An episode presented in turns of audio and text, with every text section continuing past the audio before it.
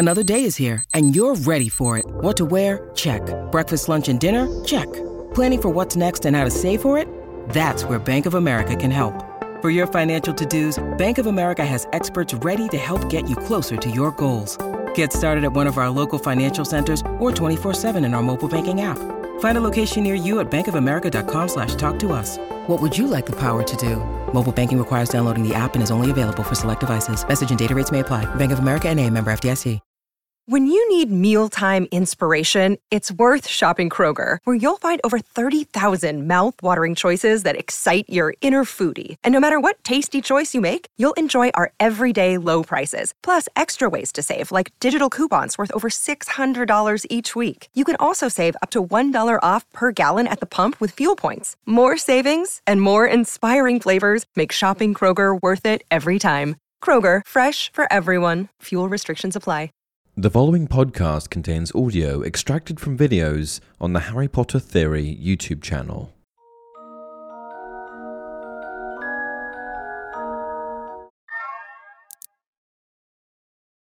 Hey everyone, welcome to another installment of Harry Potter Theory. Today we're going to be discussing potioneers. Now, potion making was no easy feat. It required years of studying and dedication to the craft. Becoming an expert potioneer was a rare achievement, and unlike spellcraft, only a handful of potion makers are famous enough to earn spots within history texts at Hogwarts. While some became potion makers for money, others devoted their lives to the craft out of pure love.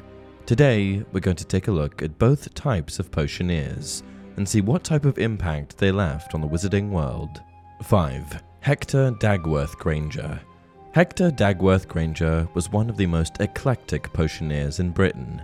Some have speculated that he might have been a distant relative of Hermione Granger, although Hermione herself was never able to verify that fact. But besides his heritage, Hector Dagworth Granger is such a memorable potioneer because he actually founded a society for fellow potion makers. Appropriately named the most extraordinary society of potioneers, this high society group was made for only the greatest wizards and witches. Together, they would share their love of brewing magical elixirs and drafts. Although historical records don't reveal too much about Dagworth Granger's particular achievements, we do know that he excelled at making love potions. Like many other potioneers of the time, he likely sold or licensed his concoctions for quite a high price. 4. Tilden Toots Tilden Toots was a prolific potioneer and a cunning businessman. By the time Harry Potter was enrolled in Hogwarts, Tilden had already made a name for himself as a popular radio show host and herbologist. His show was called Toots, Shoot, and Roots, and it tackled every yard and garden question that came up in the wizarding world.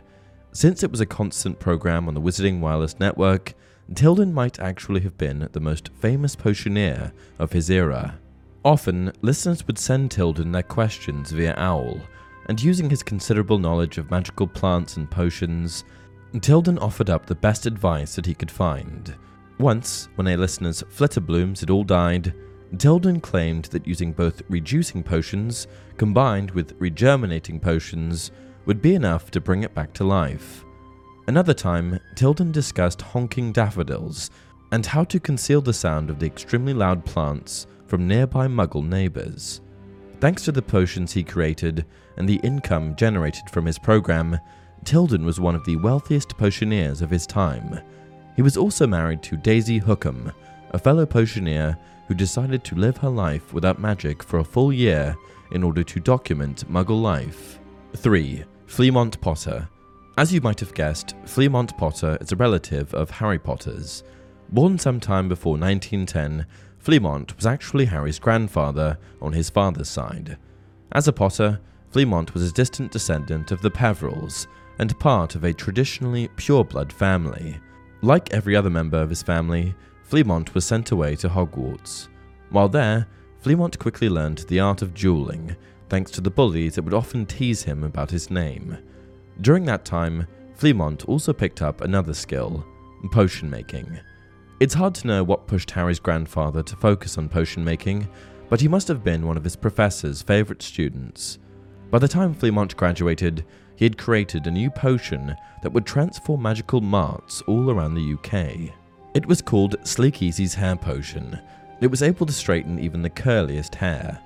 Unusually, Fleamont sent the hair potion to China for manufacturing, which wasn't common at this time. Perhaps Potter chose China due to one of the potion's most important ingredients Asian dragon hair. The sales of Fleamont's new hair balm were enough to almost instantly quadruple his savings, a bundle of wealth that he passed on to his son and later Harry Potter. By the time Fleamont's boy, James, was a teenager, the elder Potter allowed Sirius Black to come live with him. Sirius was a black sheep amongst his Slytherin loving family members, and was grateful to find a temporary home with Fleamont and James.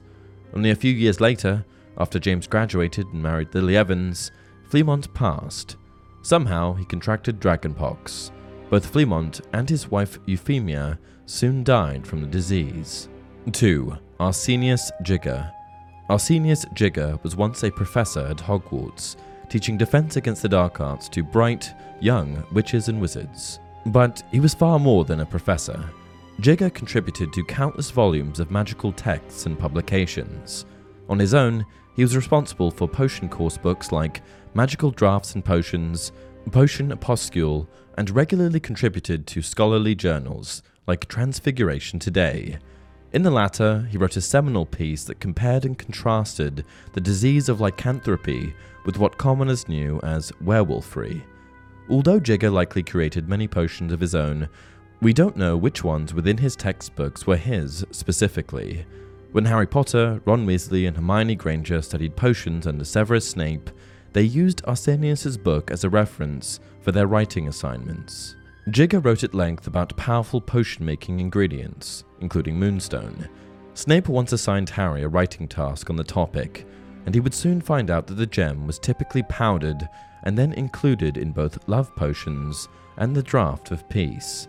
Arsenius also explained the recipes and uses for poison antidotes, cures for boils, forgetfulness potions, and sleeping draughts among others.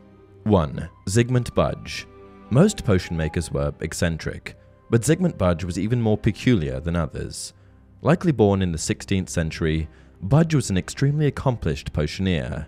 Like Arsenius Jigger, Budge also created his own textbooks on the craft of potion making. From a young age, Budge was drawn to the art of elixirs and concoctions, a trait that made him not so popular with his peers. By the time Zygmunt enrolled in Hogwarts School of Witchcraft and Wizardry, he had already grown accustomed to the cruel jeers and taunts that other children would cast his way. Even his own mother cruelly called him Fungus Face, a barb that the students at Hogwarts were never mean enough to say. Although it's not clear whether or not Zygmunt saw much of his mother. The historical record indicates that he had a strong relationship with his grandmother, although his low self esteem caused him to despise her as well. Despite his hatred for his family, Zygmunt inherited his grandmother's love of potion making. That skill would serve him well during his time at Hogwarts. The years seemed to pass by quickly for Budge, and when he was a third or fourth year student, he decided to leave Hogwarts for good. In those final months, Zygmunt had proven himself an accomplished potioneer. In class, he corrected the teacher whenever they made a mistake with their ingredients, and at the Wizarding School's Potions Championship, Zygmunt was eager to put his skills to the test against other magical academies, like Wagadu and Koldovstoretz. When Zygmunt asked his headmaster, the Hogwarts director simply said no. The contest was for older students, and Budge was far too young to safely participate. Furious at the rejection, Zygmunt dropped out of Hogwarts and pursued potion making on his own. Unlike many other potioneers who achieved wealth and fame, Zygmunt lived his life in isolation the mental abuse he suffered at the hands of his mother was more than enough to instill a deep dislike for people within Zygmunt. By the time he died, Zygmunt had completed his book of potions. Although historical records don't indicate that he lingered as a ghost after death, his textbook was somehow imprinted with a version of his spirit. Honorable mentions. There are a few other potion masters that didn't quite make this list, but certainly deserve a spot. Professor Slughorn, the lovable Hogwarts instructor who accidentally told Voldemort about Horcruxes is quite an accomplished potioneer. He was extremely talented at creating antidotes for blended poisons. something that only a wizard well versed in Golpalot's third law could achieve.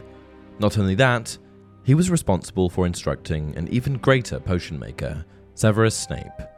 When Dumbledore suffered the curse of Marvolo Gaunt's ring, Severus Snape created a potion in order to slow the effects and extend Dumbledore's life for one more year. Even as a student, Snape edited his copy of the potions textbook with updated instructions that could create potions quicker or make them even more effective. And with just a whiff, Snape could tell the difference between Polyjuice Potion and any other mixture. And, as you might have guessed, Lord Voldemort himself was quite the accomplished potioneer. His knowledge of potions and poisons allowed him to instruct Peter Pettigrew on the exact steps of the regeneration potion, which would bring Voldemort his new body. And when he was concealing one of his Horcruxes, Voldemort used a nasty potion named the Drink of Despair to paralyze those who consumed it with fear. There are quite a few other potion makers who likely deserve a spot on this list, but we'll have to cover them in a future video. And that's it for this video. If you enjoy the content, please like the video and subscribe to the channel. Until next time, remember, it does not do to dwell on dreams and forget to live.